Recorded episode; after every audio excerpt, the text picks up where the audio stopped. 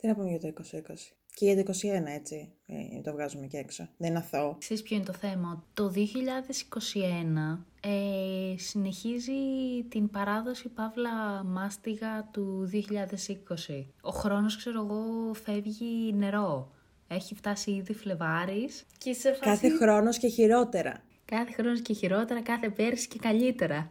Καλησπέρα. Έτσι, έτσι, έτσι, έτσι, έτσι. Συγγνώμη, συγγνώμη. Το, το, το, το intro. Του, του, του, του, του, του, του, του. Είμαι η Αναστασία και εσύ η Ελένη. Καλώς ήρθατε στο Ταράτσα Podcast.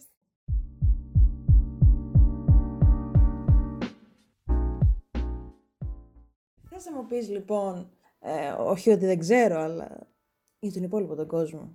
Πώς πέρασε το 2020 για σένα; Να εκφραστώ σωστά ή να εκφραστώ ειλικρινά; να πάρουμε μια βαλεριάνα πρώτα, κάτι για τα νεύρα, πριν αρχίσουμε αυτή τη συζήτηση. Ειλικρινά. Αλλά αυτή, τη, χρο- αυτή η χρονιά πέρασε νεράκι. Νεράκι όμως, έτσι. Πραγματικά.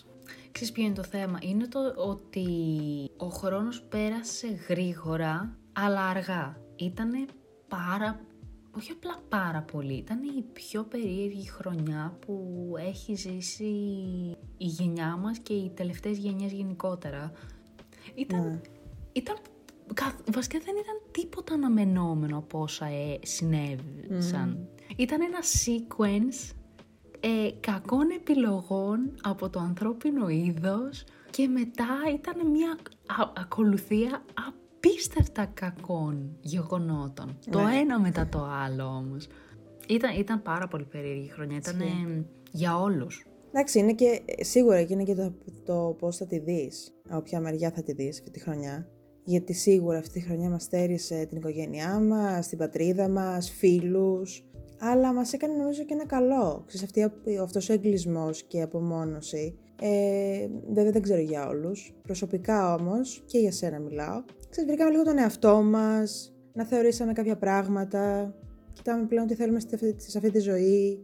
Ναι, ήταν πολύ δύσκολος χρόνος σίγουρα, γιατί τώρα να φαντάσου εγώ, είμαι τώρα τέσσερις μήνες, πέντε μήνες, που δεν έχω δει άνθρωπο. Το σου λέω άνθρωπο, άνθρωπο, γιατί λόγω των αποστάσεων εδώ στην Κωνσταντινούπολη, δηλαδή η φίλη μου, ε, μπορεί να μένει και δύο ώρες μακριά. Και για να πας εκεί πρέπει να χρησιμοποιήσεις τρία διαφορετικά λεωφορεία και το να το άλλο δεν το διακινδυνεύεις.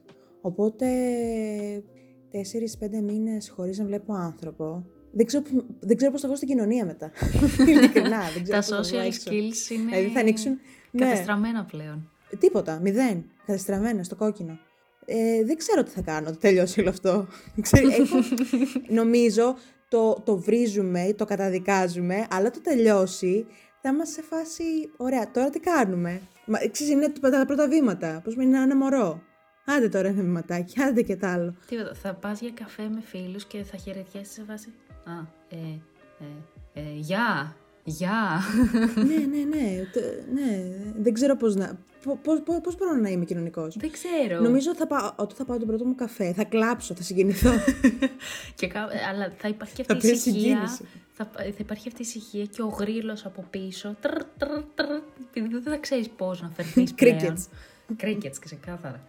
Αλλά ξέρεις ποιο είναι το θέμα; Είναι, το βλέπουμε τώρα έτσι, ότι μ, ναι, υπήρχε πολύ ησυχία, έπεσε πολύ σκέψη, πολύ διαλογισμός, πολύ πολύ όλα αυτά και καταφέραμε να αναπτυχθούμε σε προσωπικό επίπεδο, αλλά η διαδικασία η ίδια ήταν δεν ήταν απλά δύσκολη, ήταν επίπονη. Γιατί στην αρχή είπαμε όλοι ότι «ΟΚ, Ναι. θα είναι για λίγο καιρό το Νατάλο κλπ. κλπ. Προφανώς, ανάλογα τη χώρα που είσαι και σε σύνολο, όχι μόνο ο πλανήτη, εντάξει δεν μπορώ να μιλήσω για τον πλανήτη, ούτε θέλω να λέω μεγάλα λόγια, αλλά στην Ευρώπη τουλάχιστον μέχρι τη συγκεκριμένη φάση δεν το έχουν διαχειριστεί σχεδόν καθόλου καλά, καμία χώρα.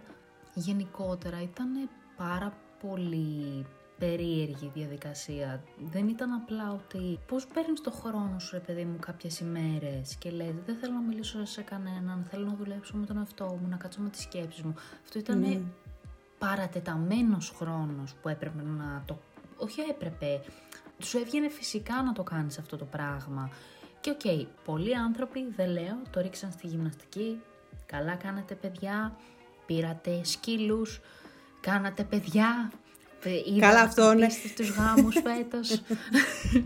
Δεν θέλω να το συζητήσω αυτό το Όχι. κομμάτι. Αλλά εντάξει, α, είναι ότι αν είσαι ένας άνθρωπος που σκέφτεσαι τα πράγματα λίγο πιο βαθιά, ε, αισθάνεσαι τις καταστάσεις λίγο πιο βαθιά, είσαι πιο ισοστροφής ή δεν ξέρω κι εγώ τι. Γενικότερα αν το έχει ο χαρακτήρας σου έτσι, ήταν δύσκολο να μην... ν- Βασικά όχι α- απλά να μην σκέφτεσαι αρνητικά, να διαχειριστείς και όλη αυτή την κατάσταση. Γιατί ήταν που ήταν σκατά η, η κατάσταση, προσπαθούσες και εσύ να αλλάξεις για να... Ε, πώς το λένε, adapt. Ελληνικά ποτέ. Ε, Ωραία. Ε, εγκληματιστής.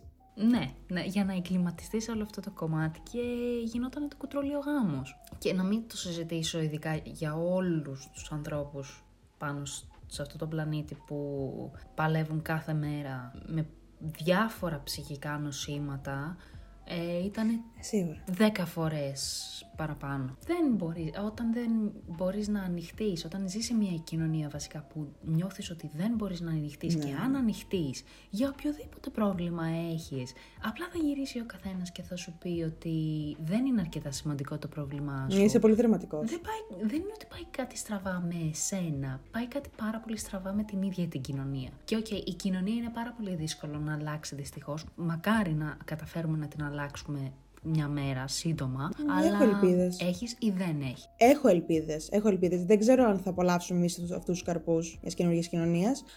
Αλλά θέλω να πιστεύω τα παιδιά μας σίγουρα. Η επόμενη γενιά. Μακάρι, πραγματικά μακάρι. Νομίζω αξίζει.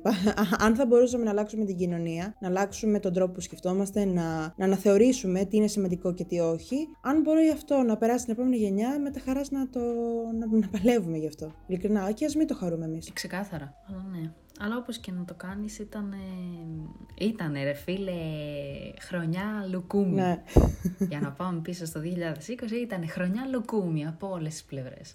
Μιας και το, το συζητάμε εκτεταμένα, θες να περιγράψεις γενικά το πώς ήταν όλα τα lockdown και η φάση στην Τουρκία; Ναι, ε, εμείς ξεκινήσαμε, ήταν Μάρτιος, νομίζω για όλους μας Μάρτιος ήταν το 2020. Βέβαια, πιο πριν να μιλήσω γι' αυτό, πιο πριν έβλεπα διάφορα, ξέρεις, blogs και τα λοιπά, ότι καινούριο ιός ε, στη Ιουχάν και τον Ατάλο, ε, δεν το φοβόμαστε βέβαια, εντάξει, θα το μαζέψουν. Υπήρχαν άλλοι που έλεγαν, παιδιά, αυτό θα, θα, θα εξελιχθεί σε πανδημία και τον Ατάλο, ήταν, δεν το πίστευαν, δεν... Καλά, και εκείνα το χειριστήκε εγκληματικά, Εγκληματικά ξεκάθαρα για τα ανθρώπινα δικαιώματα, αλλά... Βέβαια. Και έρχεται Μάρτιος του 20 και αρχίζουν τα πρώτα κρούσματα εδώ. Και αρχίζει στο, σε ένα πανεπιστήμιο. Νομίζω, ναι, το πρώτο κρούσμα ακούστηκε ήταν στο δικό μου πανεπιστήμιο. Και λέμε, ωραία, έγινε δουλειά. Ε, δεν μπήκαμε κατευθείαν σε lockdown. Πέρασαν δύο εβδομάδες. Έκλεισαν πρώτα τα σχολεία. Η μάσκα ακόμα δεν υπήρχε. Δεν είπανε όμως ότι ξέρεις, δεν είναι ωφελή κάπου η μάσκα ή τίποτα άλλο. Απλά δεν μιλήσανε για τις μάσκες, από ό,τι θυμάμαι.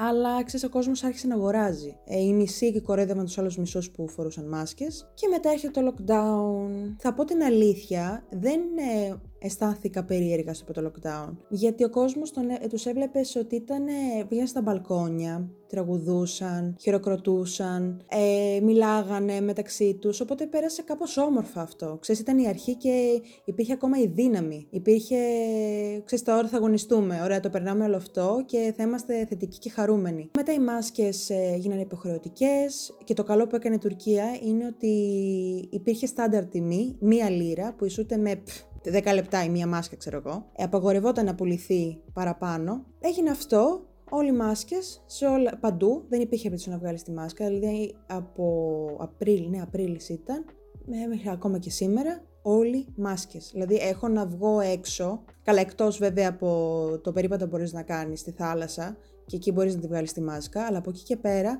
ε, δεν μπορούσες να κυκλοφορήσεις έξω χωρίς μάσκα γιατί απλά σε έπιανε αστυνομία, πρόστιμο κλπ. Το υπόλοιπο lockdown ήρθαν λίγο πιο δύσκολα γιατί ο κόσμος άρχισε να κουράζεται. Η οικονομία έπεφτε, δουλειές έκλειναν, ε, δεν, υ- δεν υπάρχουν ακόμα. Οπότε ο κόσμος έβλεπες ότι δεν το έπαιρνε τόσο θετικά. Σταματε, σταμάτησαν να βγαίνουν στα μπαλκόνια, κλεισμένοι, έβλεπες βέβαια όσο μπορούσες να καταλάβεις κάτω από μία μάσκα ένα πρόσωπο, αλλά υπήρχε λίγο αυτό το ωραία, τώρα τι γίνεται, τώρα τι κάνουμε, τι, τι είναι όλο αυτό. Ξέρεις, έρχεται το, το realization της όλης κατάστασης. Στην αρχή το είχαμε πάρει λίγο ότι, ω, Γιούρια, θα το περάσουμε και το να το όλα, αλλά μετά έρχεται η, η, επίγνωση, η, όχι επίγνωση, είναι αυτό το, πώς λέμε realization στα ελληνικά, το έχει κολλήσει; Το συνειδητοποίηση. Συνειδητοποίηση. Οπότε μετά τα lockdown ήταν πολύ δύσκολα, λένε.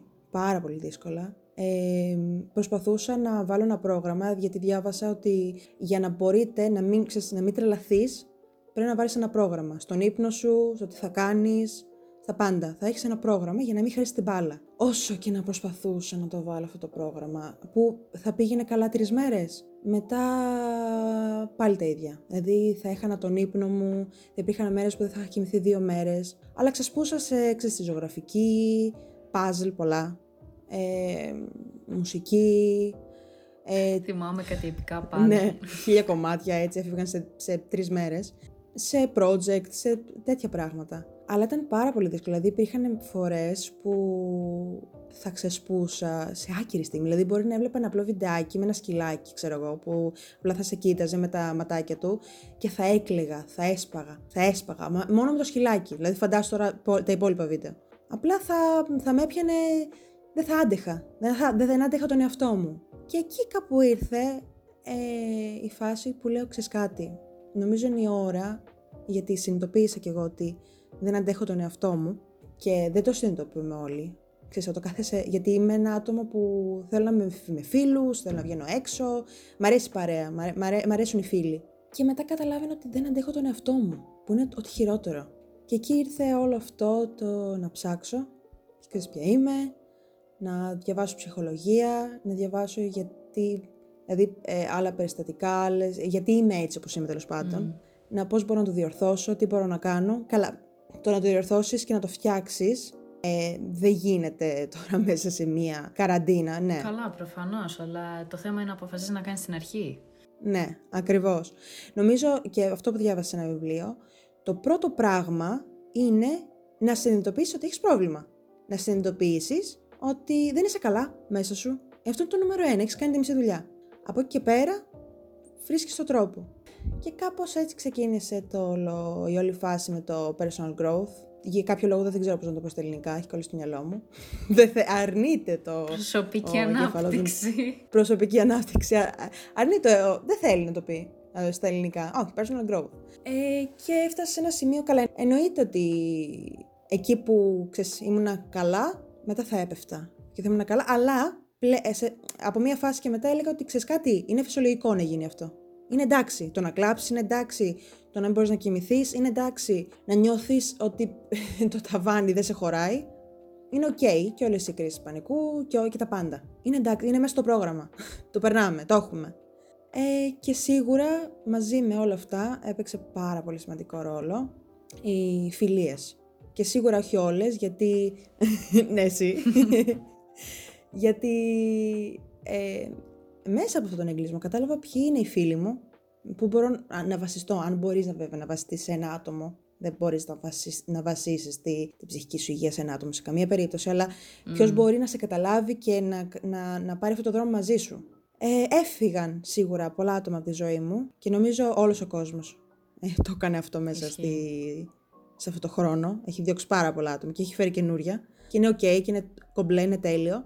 Και ναι, ε, η φιλία έπαιξε πάρα πολύ σημαντικό ρόλο μέσα σε όλο αυτό. Ναι. Δηλαδή, ε, αν δεν υπήρχε όλη αυτή η σκέψη για προσωπική ανάπτυξη και η φιλία, στο ξέρεις κάτι θα μιλήσουμε και θα κάνουμε βιντεοκλήση για έξι ώρες και όσο να είναι και μπορούμε να, δηλαδή ναι, βάζουμε τη, τη βιντεοκλήση να, το βίντεο να τρέχει και δεν μιλάμε καν, απλά ξέρεις, η μία ζωγραφίζει, η άλλη κάνει edit σε βίντεο. Ναι, ναι, δεν είναι, κάνεις το κομμάτι σου απλά. Ε, όλο αυτό, ναι, ναι, ναι, ναι, όλο αυτό το interaction, ρε παιδί μου, με, με ένα φίλο που θες να έχεις, γιατί εντάξει, όλοι οι άνθρωποι είμαστε κοινωνικά όντα.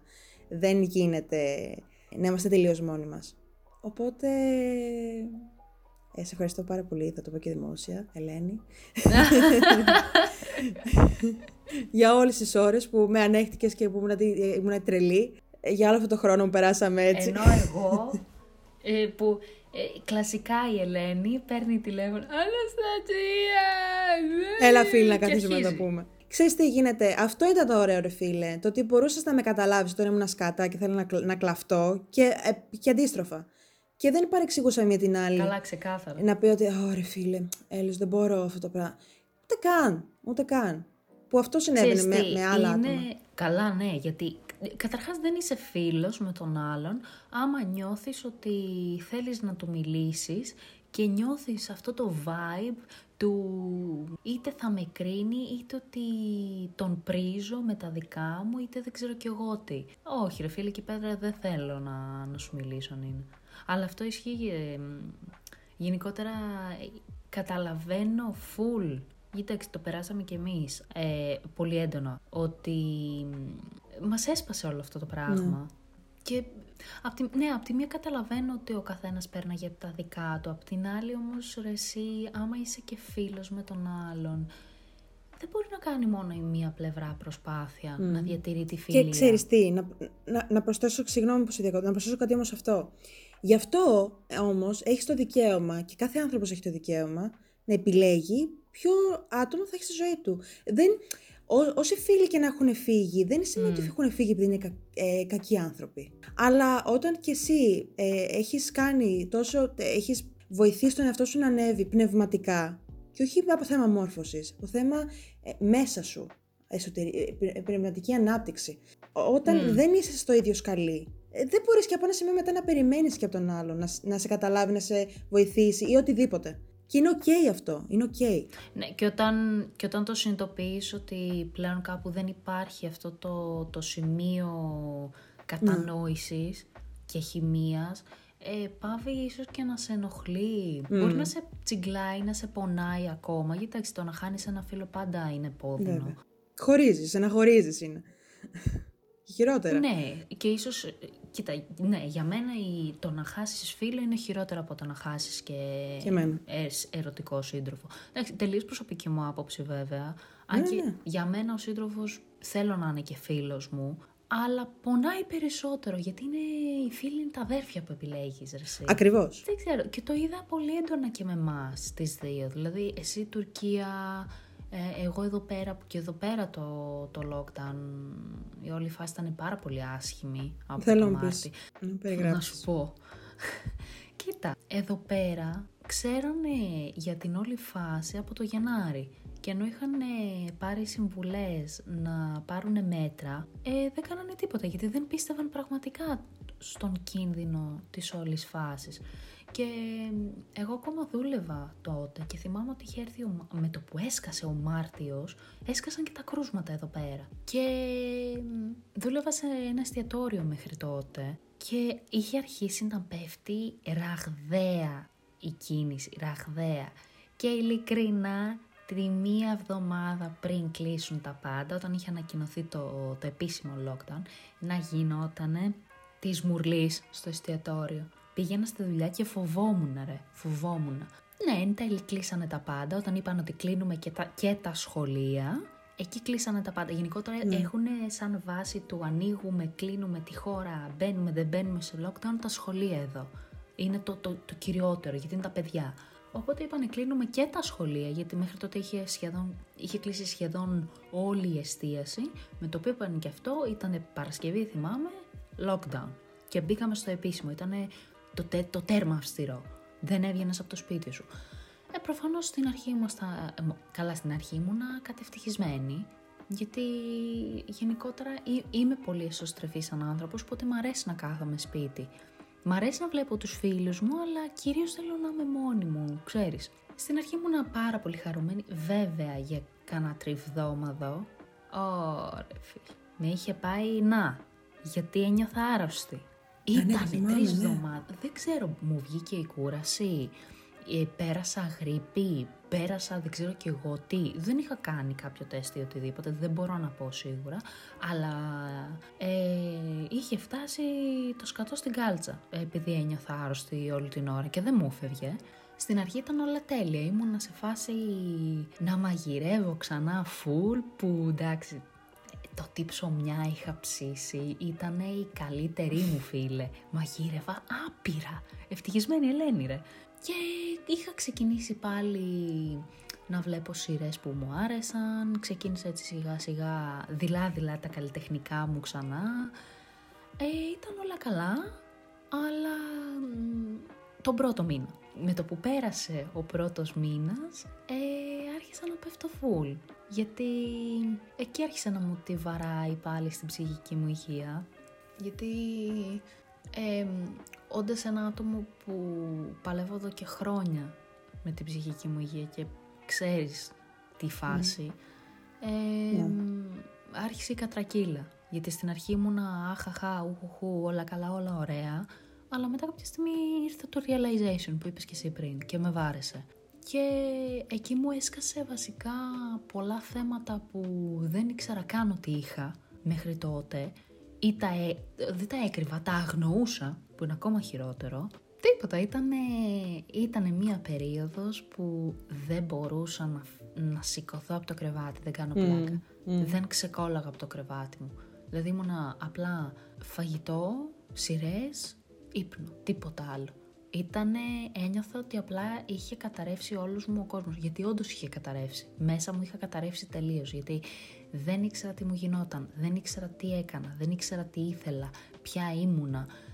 Γιατί όσο κι αν είχα προσπαθήσει μέχρι τότε να βρω τον εαυτό μου, γιατί είναι μια διαδικασία η οποία συνεχίζει ε, για μια ζωή, θεωρώ, ε, δεν είχα κάτσει ποτέ πραγματικά να κοιταχτώ στον καθρέφτη και να πω «Μωρή, τι κάνεις, ποια είσαι, όχι τι κάνεις, ποια είσαι, ποια θες να είσαι». Και πέρασα πολύ άσχημη φάση. Εντάξει, εδώ πέρα ε, είχε ανοίξει σιγά σιγά το lockdown το Μάιο και μπορούσα να πάω και καμιά βόλτα, ε, νίκιαζα πολύ ποδήλατα και έκανα πολύ μεγάλες βόλτες εδώ πέρα στη Γλασκόβη και για κάποιο λόγο έκανε υπέροχο καιρό εκείνο το Μάιο, υπέροχο και ήταν καλοκαίρι και το είχα καταυχαριστηθεί, δηλαδή μου κάνει πολύ καλό αυτό. Αλλά εντάξει όσο και αν πέρναγα καλά όταν έβγαινα βόλτα, ε, μετά θα γύρναγα σπίτι και μπαμ, πάλι κλάμα, πολλές σκέψεις και πέρασε πολύ περίεργη φάση όπου προσπαθούσα να ασχοληθώ λίγο παραπάνω με τα καλλιτεχνικά, να ζωγραφίζω παραπάνω. Εκεί μου άρχισε να μου μπαίνει και η ιδέα του να ξεκινήσω να φτιάχνω βιντεάκια για το YouTube. Ξεκίνησα να κεντάω, πήρα ραπτό μηχανή που ήθελα πολύ καιρό, πήρα πολλά φυτά. Ναι, ήταν τέλειο, πραγματικά ήταν τέλειο το, το έβλεπα Ναι, αυτό. ήταν... Το έκανες. Γιατί η ραπτομηχανή μου ακόμα την έχω, είναι το μπεμπέ μου. Ναι, είναι όπο- όποτε κάθομαι θα κάτσω τρεις μέρες σε ρί και θα, δεν ξέρω, θα φτιάξω ολόκληρη καρταρόμπα ξανά. Σκατά θα τα κάνω στο τέλος, δεν είναι αυτό το θέμα, αλλά είναι τα δικά μου σκατά. Δεν έχει να κάνει ρε φίλε, θα το μάθεις. Ε, Το θέμα είναι να το αρχίσεις, να το, να το εξασκείς. Α, όχι, τώρα είμαι πολύ καλύτερα, δεν μπορώ να πω. Στην αρχή είχα κατατρυπηθεί. Αλλά δεν πήγε καλά, δεν πήγε καθόλου καλά. Δηλαδή δεν μπορούσα καν να ξυπνάω σωστά. Αυτό που είπες πριν με το πρόγραμμα, το είχα προσπαθήσει full, δεν έβγαινε. Και επειδή είχε φτάσει στο απροχώρητο η φάση και το ένιωθα ότι δεν μπορώ να βοηθήσω μόνη μου τον εαυτό μου, πήρα την απόφαση και έκανα online θεραπεία, ε, ψυχολόγο, το οποίο με βοήθησε αρκετά μπορώ να πω. Ή- είδα πολλά πράγματα που θέλανε δουλειά και στην αρχή, στην αρχή, πω, πω, στην αρχή ένιωθα ότι τι σκατά το πλήρωσα αυτό, δεν κάνει τίποτα. Ε, στο, σ- συνολικά έκανα θεραπεία ή 4 ή 5 μήνες, δεν θυμάμαι ακριβώς. Πραγματικά στο τέλος δε, δεν ένιωσα ότι α, μου λύθηκαν τα προβλήματα. Ένιωσα ότι ξέρω ότι έχω κάποια θέματα, αλλά επίσης ξέρω πλέον όχι τόσο οι τεχνικές που θα σου πούν, είναι να συνειδητοποιήσεις ότι έχεις τη δύναμη να το ξεπεράσεις. Τουλάχιστον σου ξαναγεννιέται η ελπίδα μέσα σου ότι νιώθω μόνος μου, αλλά δεν είμαι μόνος μου. Έχω τον εαυτό μου. Και από εκεί που μπορεί να έχεις τον εαυτό σου απέναντί σου και να τον βαράς και να, το, να τον έχεις με το πιστόλι στο κεφάλι, συνειδητοποιείς ότι δεν πρέπει να είσαι έτσι ρε φίλε, πρέπει να, να πάρεις αγκαλιά τον εαυτό σου και να κα- καταφέρετε να εμπιστευτείτε ξανά ο ένας τον άλλον και να αγαπηθείτε. Γιατί στο τέλος της ημέρας και στο τέλος της ζωής σου μόνο το τομάρι σου και την ψυχή σου έχεις. Ακριβώς. Και επειδή ήταν, ήταν λίγο challenging τώρα αυτή η περίοδος, γιατί βρισκόμαστε και μια, σε, σε μια ηλικία που θέλουμε να είμαστε παραγωγικοί και μας χτύπησε ακριβώς εκεί. Οπότε, ξέρεις, έχεις να διαχειριστείς και αυτό. Ναι, θεωρούσες ότι, οκ, δεν είμαι παραγωγικός, δεν κάνω κάτι, οπότε τι, ποιο το νόημα. Δεν είναι έτσι. Προφανώς δεν είναι έτσι.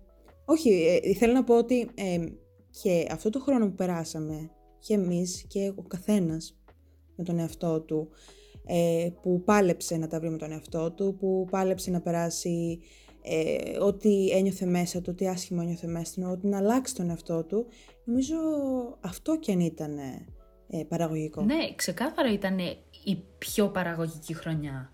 Απλά είναι το θέμα ότι ε, αν ο εγκέφαλός σου έχει συνδεδεμένη την παραγωγικότητα με κάτι πρακτικό, είτε είναι ακαδημαϊκό, είτε είναι δουλειά, είτε είναι το οτιδήποτε και το χάνεις αυτό και νιώθεις ότι δεν είσαι παραγωγικός, είναι δύσκολο να αποσυνδέσεις το καλώδιο αυτό από τον εγκέφαλό σου και να το συνδέσεις σε άλλο σημείο για να δώσεις έναν άλλο ορισμό ουσιαστικά στην παραγωγικότητά σου. Είναι πολύ δύσκολο, θέλει πολλή δουλειά. Αλλά εντάξει, όπως και να το κάνεις.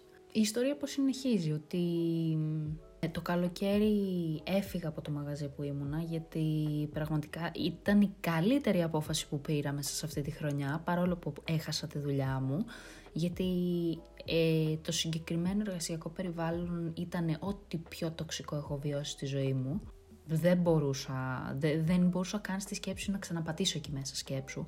Και ειλικρινά είναι, υπάρχει τόσος πολλής κόσμος που το βιώνει αυτό κάθε μέρα και δεν το εύχομαι σε κανέναν ρε φίλε. Είναι πάρα πολύ άσχημο. Να, να θες απλά να βγάλεις τα προστοζήν σου και να έχεις ένα αφεντικό από πάνω σου που σου διαλύει το μυαλό και την ψυχή. Αυτό έγκυται λίγο και στο θέμα εξουσίας. Ού, καλά. Ο συγκεκριμένος μισούσε και τις γυναίκες, εκεί να δεις. Πάρτι γινόταν σε κάθε βάρδια. Καλά είσαι. Και γύρισα δύο μήνες Ελλάδα, να ηρεμήσω λίγο να δω και τους δικούς μου, το οποίο μόνο που δεν ηρέμησα, γιατί προφανώς ο εγκέφαλός μου ζητούσε παραγωγικότητα, ζητούσε εργασία και το μόνο που έκανα ήταν απλά να είμαι αγχωμένη και μπροστά από έναν υπολογιστή να ψάχνω δουλειές. Το οποίο ήταν μια διαδικασία που έκανα μέχρι και πριν λίγο καιρό. Μαντέψτε, δεν έχει πάει καθόλου καλά. ναι, εμένα, εμένα πάλι καλά μου απάντησαν και σένα. Εμένα μου απάντησαν και σένα ότι ξέρετε κάτι, δεν. Ε, να είστε καλά, ήθελα, ήθελα να το γράψω, να είστε καλά που μου απάντησες. Ναι, ειλικρινά πλέον. να είστε καλά. Το, φίλε, το χειρότερο ghosting που μπορεί να φας στη ζωή σου από μηνύματα και mail είναι είναι από δουλειά. Ναι, συνέντευξη, από δουλειά. Ε, αυτό πονάει. Πονάει, ρε φίλοι. Πονάει πάρα πολύ. Σας παρακαλώ, προσλάβετε με. Μια δουλειά θέλω κι εγώ.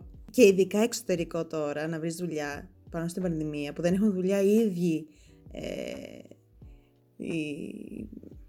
Πώς λέει τους κάτοικους μιας χώρας; Οι ντόπιοι, ρε. Οι ντόπιοι.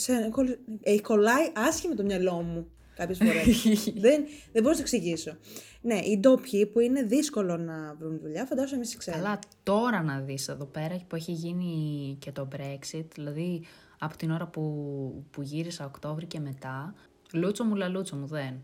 Αυτό το μπες βγες στα lockdown είναι ότι αυτό που είπες και εσύ στην αρχή, στο πρώτο lockdown και εδώ πέρα βγαίνανε ο κόσμος ε, συγκεκριμένη ώρα έξω από τα σπίτια, χειροκροτούσαν για τον NHS. Ο NHS είναι ο οργανισμός υγείας εδώ πέρα.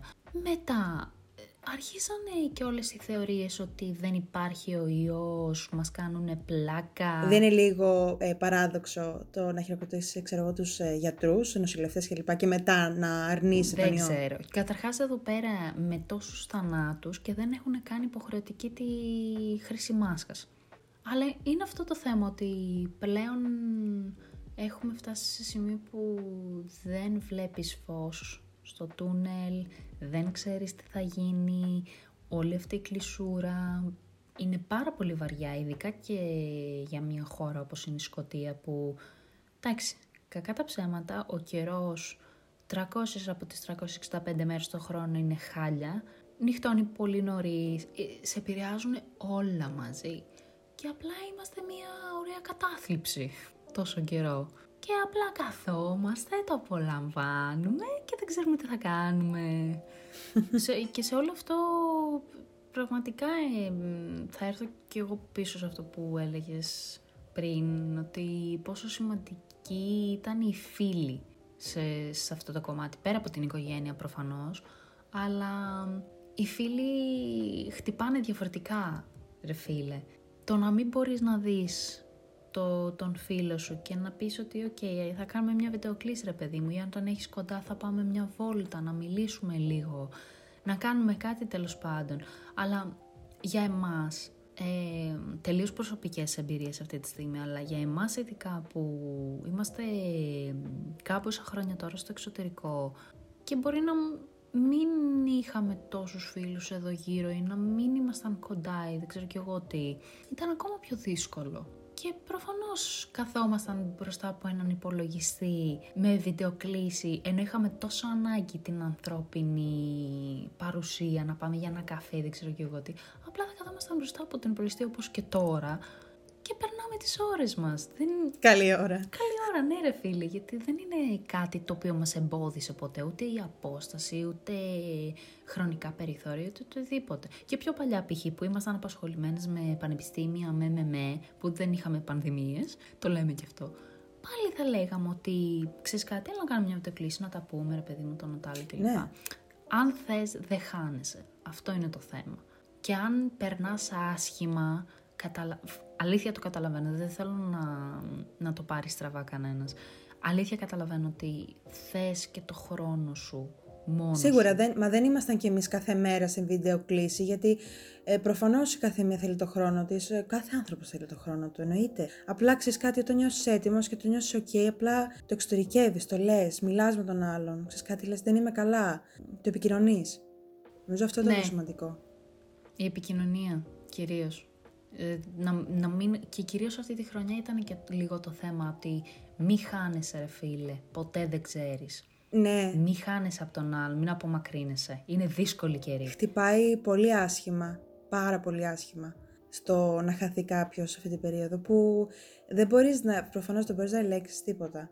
Δεν μπορείς να, δεν μπορείς να κρατήσεις τον άλλον εκεί, τον έχεις πιάσει μαλλιά. Αλλά αυτό νομίζω το κομμάτι, στο να χαθεί ο άλλος, το... γιατί εντάξει μπορεί να τραβάει και δικά του και έτσι το αντιμετωπίζει με την απομόνωση, αλλά χτυπάει άσχημα. Το έχεις ανάγκη, όλος ο κόσμος το, έχει, το έχει ανάγκη. Ακόμα και ο πιο μοναχικός τύπος, ρε παιδί μου, έχει ανάγκη να μιλήσει. Ξέρεις, όταν και μετά όταν χάνεται ο άλλος και. γιατί τραβάει τα δικά του ζόρια προφανώς. Όσο και να θες να τον καταλάβεις, πονάει. Είναι αυτό.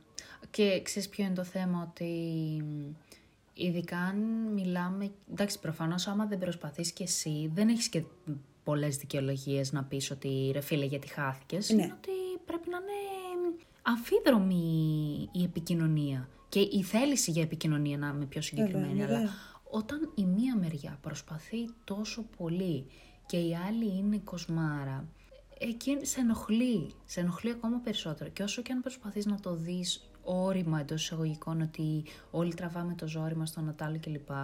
Ρε φίλε, όταν περνάς και εσύ τα ζόρια σου, θες το φίλο σου εκεί πέρα. Και θε, δεν θες να παρακαλάς για την παρέα του, για την υποστήριξή του, για το οτιδήποτε. Θεωρείς ότι θα έρθει φυσικά αυτό. Θα πεις, φίλε δεν είμαι καλά και θα σου πει πότε θα σας πάρω τηλέφωνο; Δεν θες να νιώθεις ότι είσαι βάρος των άλλων. Και ίσως το βλέπεις πιο έντονα, το βλέπεις πιο συναισθηματικά, λόγω της χρονιάς, λόγω των καταστάσεων, δεν ξέρω. Μπορεί να είναι και αυτό, μπορεί να, να το βλέπω πιο θολά από ό,τι ναι, θα έπρεπε αυτή τη στιγμή, ναι. αλλά... Ναι, σίγουρα. Ε, και, και εγώ επίσης, γιατί τώρα είσαι πιο... Πώς, πώς να είναι, είμαστε πιο alert, νομίζω. Ξέρεις είναι όχι μόνο το alert που λες, είναι και το θέμα ότι και το εξωτερικό Α, ναι, σε κάνει... Σε, σε κάνει περίεργα αγρίνη ναι, ναι, ναι, ναι, ναι. στο κομμάτι φιλίας. Και σε πονάει ρε φίλε, ειδικά άμα είσαι, ξεκάθαρα το λέω αν είσαι άνθρωπος ο οποίος δεν μπορεί να μείνει στο επιφανειακό κομμάτι των σχέσεων. Προσωπικά π.χ. δεν μπορώ να μην δημιουργήσω yes, έναν πιο ναι. ιδιαίτερο δεσμό με αυτούς που θα αποκαλώ φίλους. Ναι μεν, οκ, okay, έχεις γνωστούς και λοιπά, έχεις άτομα που Σ' αρέσει να κάνεις παρέα, ρε παιδί μου, μια φορά στο τόσο, να πάτε για ένα καφέ, να πείτε τα νέα σας. Αλλά ο φίλος, ο φίλος φίλος, ο κολλητός, είναι τελείως διαφορετικό. Εκεί πέρα δεν μπορείς να είσαι. Α, γεια σας ή δεν ξέρω κι εγώ τι.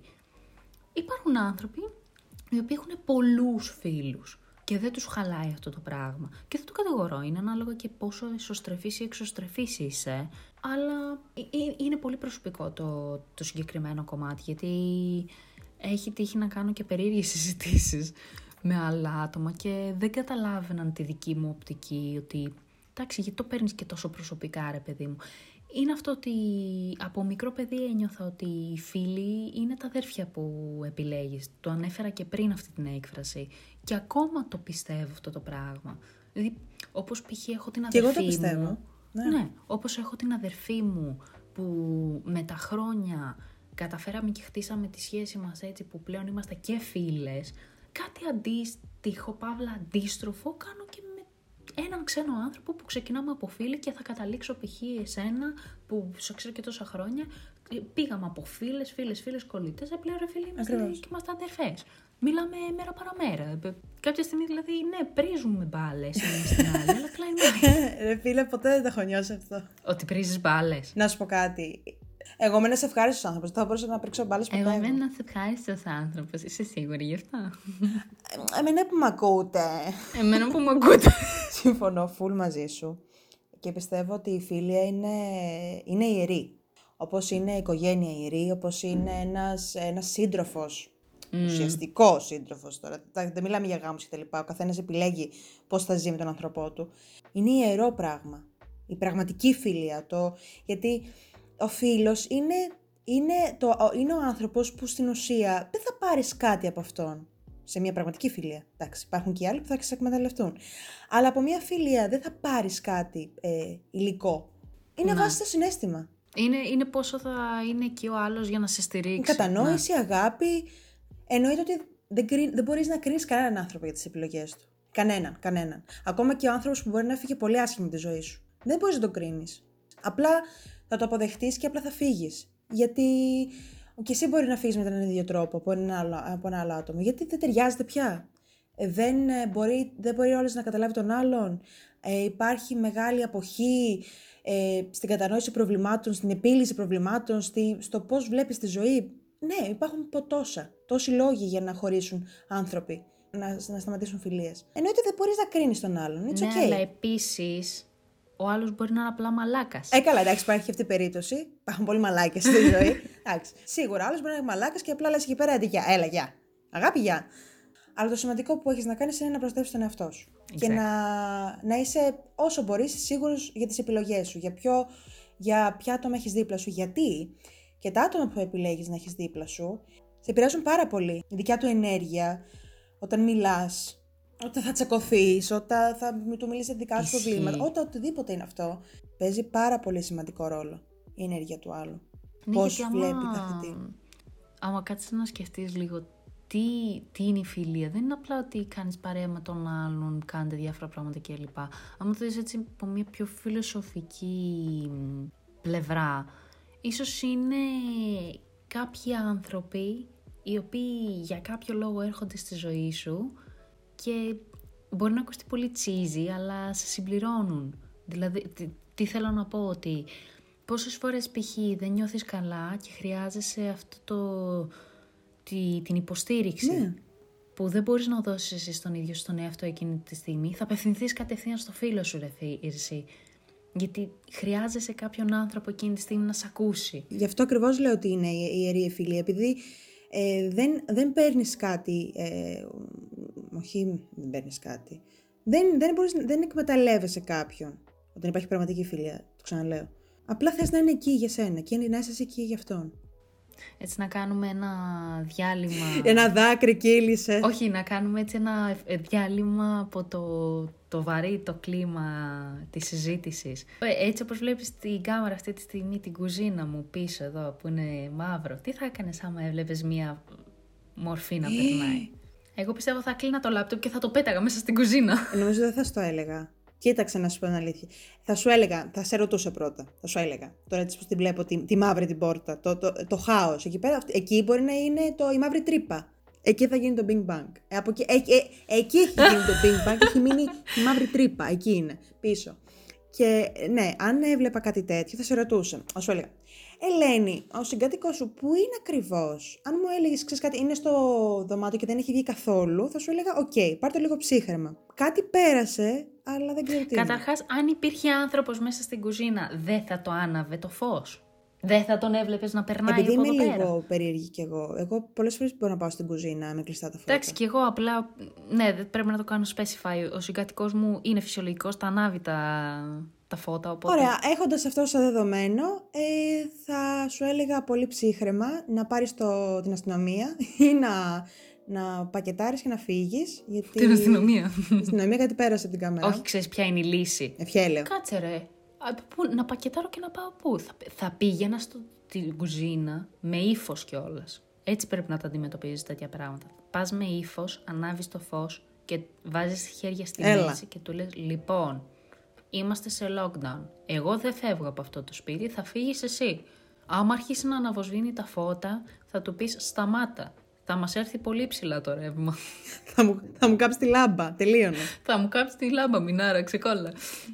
Κάτσε τώρα γιατί θα αρχίσω να κοιτάω. Κάτσε να κάτσω μπροστά στην κουζίνα, στην πόρτα, γιατί θα αρχίσω να το κοιτάω έντονα. Ναι, δεν μ' αρέσει γενικά θα θέλεις να ανάψεις κάτι και γιατί το βλέπω θα τώρα. κάτσω μπροστά. ξέρεις τι, επειδή μου το είπες. Ε, το Και λέει, «Και τα κοιτάζω, φώτα τώρα». κοιτάζω.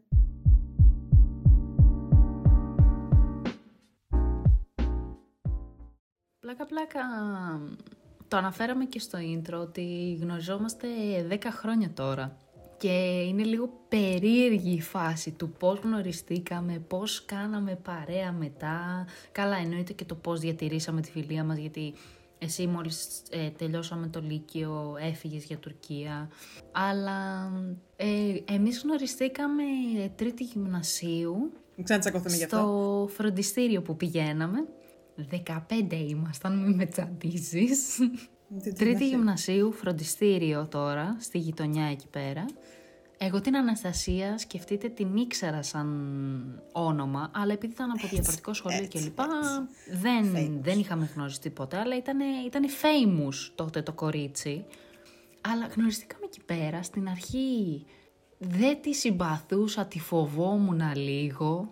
Ήτανε μια τέτοια μίξη. Ναι, γιατί έσκαγαμε κάτι περίεργο αντισηματάκι. Δεν ήταν τα σηματάκια, ήταν το vibe σου. Γιατί γενικότερα, λόγω του ότι είσαι πολύ έντονος και δυναμικός χαρακτήρας, βγάζεις τέτοιο vibe που ο άλλος μπορείς να σε φοβηθεί στην αρχή και το έχεις από μικρή αυτό. Αλλά ήμ- ήσουν πολύ καλούλα ρε πάντα και για κάποιο λόγο ή- ήθελες γενικά να καθόμαστε μαζί. Δεν ξέρω αν ε, σου άρεσε που καθόμουν στο πίσω μέρος της τάξης και εγώ δεν ξέρω γιατί, αλλά ήθελες πολύ να καθόμαστε μαζί. Και εκεί ξεκίνησε σιγά σιγά η όλη φάση. Εννοείται έχουμε ρίξει τα γέλια. Θυμάμαι σε μαθήματα που απλά οι καθηγητές μας λέγανε «Σας παρακαλώ σταματήστε να μιλάτε, να γελάτε, να φωνάζετε, δεν ξέρω κι εγώ ότι άλλοι μας έλεγαν δεν με ενδιαφέρει αν- που πληρώνετε εδώ πέρα για να κάνετε μαθήματα, θα σας πετάξω έξω από την τάξη. Ε, και θέλω να αναφέρω έτσι ιστορικές στιγμές από εκείνο το φροντιστήριο. Η πρώτη στιγμή είναι η μέρα που η Αναστασία σκεφτόταν να βάψει το μαλλί της με πόσκα και το είχε ψηλοδοκιμάσει μέσα στο μάθημα και την επόμενη μέρα ήρθε με δύο τούφες κατακόκκινες με Από πόσκα. πόσκα; Το τονίζω. Πόσκα. Δεν βγήκε ούτε μετά από δύο εβδομάδες αυτή η μαλακή από το μαλλί της. Δεν ξέρω το πώς θα τη έκανα σκότωσε η αυτό. μάνα της. Δεν τα έβλεπε, γι' αυτό το έκανα πόσκα. Ω, έχω να πω κι άλλα για το μαλλί σου αργότερα, αλλά δεν θα τα πω ακόμα. Επίσης, θέλω να αναφέρεις το περιστατικό... Περίμενε, θέλω να αναφέρεις το περιστατικό τσικνοπέμπτη στην ορμή.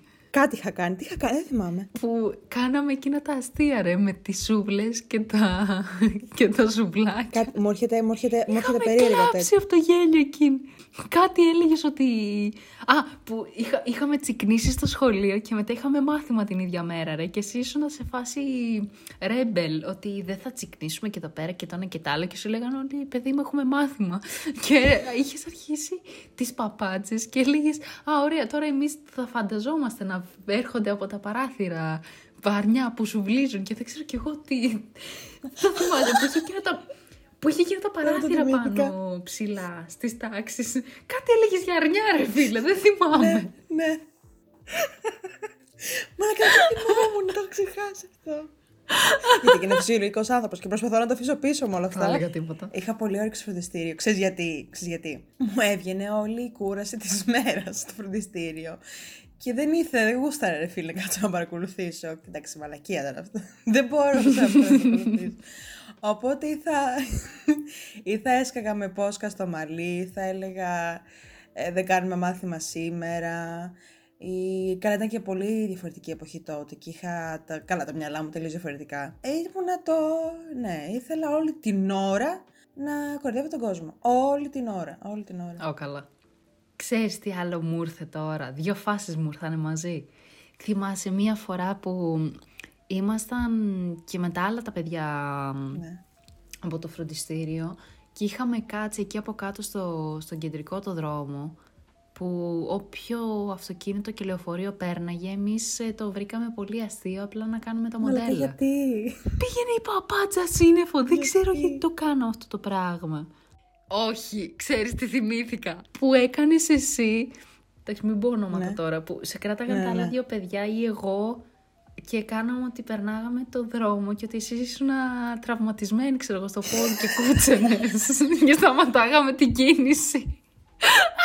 Ναι, γιατί παπάντζα που ήμουνα, γιατί έτσι. Ναι, το θυμάμαι, το θυμάμαι. Το που έσαιρνα το Ή πόδι που μου. πηγαίναμε στο ζαχαροπλαστείο και παίρναμε τέτοιο παγωτό και αργούσαμε στο μάθημα. Και εσύ ήσουν σε φάση καθόσουν έξω από την τάξη με το κυπελάκι και απλά μας κοίταγες και συνέχισες και τρώγες το παγωτό. Στο παράθυρο έξω. Αλλά δεν ξέρω πώς τα κατάφερνα και είχα καλούς βαθμούς μετά. Ναι, αυτό ήταν το σπαστικό. Τουλάχιστον σε χημεία και μαθηματικά. Καλή ήμουνα, καλά στα άλλα. Και έκθεση ήσουν πολύ Πέρασα καλή. από όλα τα στάδια. Από όλα τα στάδια. Ε, πέρασες από όλα τα στάδια εκεί, πέρασες από όλα τα στάδια απ- στο μαλλί. Το μαλλί. Το μαλλί πρέπει να το αναφέρω, φίλε. Δεν γίνεται. Το μόνο που δεν έχεις κάνει στο μαλλί σου είναι ξανθό, πλατινέ Το ξανθό. μαλλί είναι ένα στάδιο μόνος. Δεν- Έχεις περάσει απ- από όλα τα καστανά, από όλα τα κόκκινα σχεδόν, απ- καλά, από όλα τα, τα και μαύρο καλά, εντάξει. Αντάβιες, μπαλαγιάς και σκάει η Αναστασία. Τι, πόσο ήμασταν; Ναι, τρίτη ηλικίου. Τρίτη, τρίτη ηλικίου γιατί ήμασταν στο ίδιο τμήμα τρίτη ηλικίου. Πρώτη και Δευτέρα δεν ήμασταν. Εγώ μπροστινό θρανείο, η Αναστασία από πίσω. Κάθε μέρα μας, μου φτιάχνε κοτσίδα. Και η Αναστασία γενικότερα, στο Λύκειο ειδικά, πέρασε μια περίεργη φάση σαν έφηβη. Και πού θα εξέσπαγε προφανώς η Αναστασία; Στο καημένο το κεφάλι της. Και σκάει παιδιά μέσα στην τάξη 8 και 4 το πρωί με μαλλί το οποίο ήτανε τρικολόρε. Ήτανε κόκκινο η ρίζα, μετά έσκαγε πορτοκαλί και στο κάτω μέρος ξανθό πλατινέ. Κοντό, εν τω μεταξύ είχε πάρα πολύ κοντό μαλλί τότε και το είχε κουρεύσει ακόμα περισσότερο. κάτσει. Ήσουν βασικά ο άνιμε, ήσουν χαρακτήρας άνιμε. Ε, κλασικά, ο, οι, χαρακτήρ, οι κεντρικοί χαρακτήρες άνιμε έχουν ό,τι μαλλί να είναι, αλλά όλοι οι υπόλοιποι έχουν μαύρο μαλλί. Ε, αυτό ήσουν εσύ, ρε φίλε. Και πόσο διήρκησε αυτό το μαλλί, τρει μέρε. Εννοείται. Ναι, γιατί με βλέπει ο πατέρα μου και όπως με βλέπει, μου λέει: Έχει φύγει, όπως είσαι, έχει φύγει. Βάψτο, δεν θα να σε βλέπω έτσι. Φαντάσου, φα... φα... Ήταν εγώ μεσημεριανό και είχα φορέσει μαντίλα. Αλήθεια λες τώρα. Γιατί με έβλεπε και δεν άντεχε να με βλέπει έτσι. Έβαλα τσεμπέρι. Και, αλλά τώρα κοίτα το μαλάκι μου, δύο μέτρα μαλλί, με ένα χρηνίο, που το φυσικό Λέει το μου, φυσικό έχω της, ηρεμήσει, ενώ δεν ξεσπάω, πριν είμαι αρχίσουν άλλος την άνθρωπος. ηχογράφηση μου είπε ότι το έβαψε. Ρε φίλε, πλάκα πλάκα. Εγώ πώς ήμουνα στο Λύκειο; Πολλές φορές κάθομαι και αναρωτιέμαι. Εσύ πώς με έβλεπες στο Λύκειο γενικά; Ήσουν Αλήθεια. μια διακριτική παρουσία. Βέβαια, σε έπαιρνα λίγο, σε έπαιρνε λίγο η μπάλα μαζί μου. Κα- Η αλήθεια είναι. Ε, όχι, ήσουν ήρεμο παιδί. Πάντα ήσουν ήρεμο παιδί. Έκανες την πλάκα σου και τον Ατάλο, αλλά ε, Καμία όλο αυτό το σχέση. πατζηλίκι που έκανα εγώ, όχι, όχι, ήσουν ήρεμο παιδί. Καμία σχέση. Καμία σχέση. Δεν θα μην ταιριάξαμε τώρα καλύτερα, γιατί τότε δεν ήμουνα. Ήμουν αλλού. Βασικά όταν ήμασταν μαζί Ήμουν ήταν, αλλού, δεν. Σε άλλο ήτανε κόσμο. πολύ αμοιβαία η επίδραση. Ναι, αυτό Ναι, είναι το όχι, θέμα, ήτανε. ότι ήσουν Απλά η ήμουν- παπάτζα ήμουν και η με έκανες παπάτζα εμένα πιο της τάξης. ενεργητική. Αλλά άμα σου λέγα, ξέρω εγώ, ότι έλα να κάνουμε κάτι πιο ήρεμο ή να διαβάσουμε ή οτιδήποτε, κάλμα ρες. Δεν ξέρω πώς το κάναμε αυτό το πράγμα. Ε, ναι, εντάξει. Δεν, δεν ήμουν πάντα από Αλλά όχι, ήταν. Ήθελα να πάρω και βαθμό. Είχαμε έτσι ένα ιδιαίτερο δέσιμο παρόλο που δεν φαινόταν να κάνουμε πολύ παρέα τότε. Το οποίο εξελίχθηκε ραγδαία από την ώρα που έφυγες. Δηλαδή θυμάμαι που μ, είχαμε βγει για να σε χαιρετήσω, ξέρεις, που θα πήγαινες στην Τουρκία κλπ. Ε, και ήτανε, ήτανε πόδινο ρε εσύ, γιατί λέω ότι μ, ε, χα- χάνω μια φίλη μου από την καθημερινότητά μου. Που παρόλα αυτά το μόνο που δεν κάναμε είναι να χαθούμε. Είναι αυτό ότι για τους φίλους, επειδή τους επιλέγεις και υποτίθεται θέλεις να είναι στη ζωή σου πραγματικά, και χρόνο βρίσκεις και δύναμη βρίσκεις, γιατί ακόμα και αν δεν είσαι εσύ καλά, το να του δώσεις του αλληνού δύναμη και κουράγιο και χαρά θα σε γεμίσει και σένα. Οπότε η πολύ έτσι cheesy συμβουλή του συγκεκριμένου podcast είναι να είστε κοντά στους φίλους σας και να μην χάνεστε και να τους αγαπάτε. Λίγο παραπάνω από ό,τι θα έπρεπε. Και αυτούς που το, που, τους παίζουν, που το παίζουν σκληροί και δυνατοί, να τους ε, κοιτάτε Νομίζω ότι και λίγο θα παραπάνω. είναι έτσι ένα μεγάλο πρώτο επεισόδιο, αν και το χαριστήθηκα. Και φυσικά δεν μπορούμε να ξεχάσουμε ότι έχουμε να προτείνουμε συνταγές. Είπαμε ότι θα το κάνουμε όλα και όλα. Οχ. Τι συνταγή θα προτείνεις εσύ σε όσους μας ακούνε; Συνταγή; Εγώ. ε, αυγά τηγανιτά με τόστ. Ε, όχι. Και τώρα μπαίνουμε στο συμπληρωματικό podcast που υποσχεθήκαμε με συνταγές από Σκοτία Έλα να βρούμε, και να βρούμε κάτι Τουρκία. ωραίο παραδοσιακό. Έχουν ένα ωραίο εδώ πέρα πρωινό. Λένε μενεμέν, λέγεται. Σίγουρα θα υπάρχει και με ένα, μια παραλλαγή παρόμοια έτσι, στην Ελλάδα. Αλλά βάζουν, ξέρεις, τσιγαρίζεις ε, κρεμμυδάκι, πιπεριά, ντομάτα, βάζεις και πάστα ντομάτας, αλάτι πιπέρι και κόκκινο πιπέρι. Μετά κόβεις τα σουτζούκια, ε, το κόβεις κομματάκια, τα αφήνεις να φτιαχτεί έτσι όλο αυτό να πάρει τις μυρωδιές και όλες τις γεύσεις. Και μετά χτυπάς δύο αυγά, βάζεις και υπάρχει ένα ειδικό τυρί, δεν θυμ- το οποίο δεν θυμάμαι πώς λέγεται εδώ πέρα, που λιώνει πολύ.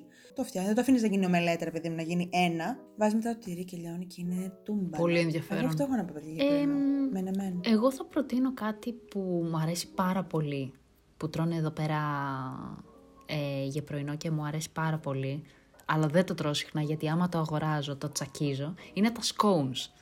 Τα scones είναι πολύ κλασικό English breakfast, ε, το οποίο είναι κάτι σαν ατομικά ψωμάκια, αλλά είναι γλυκό ψωμί.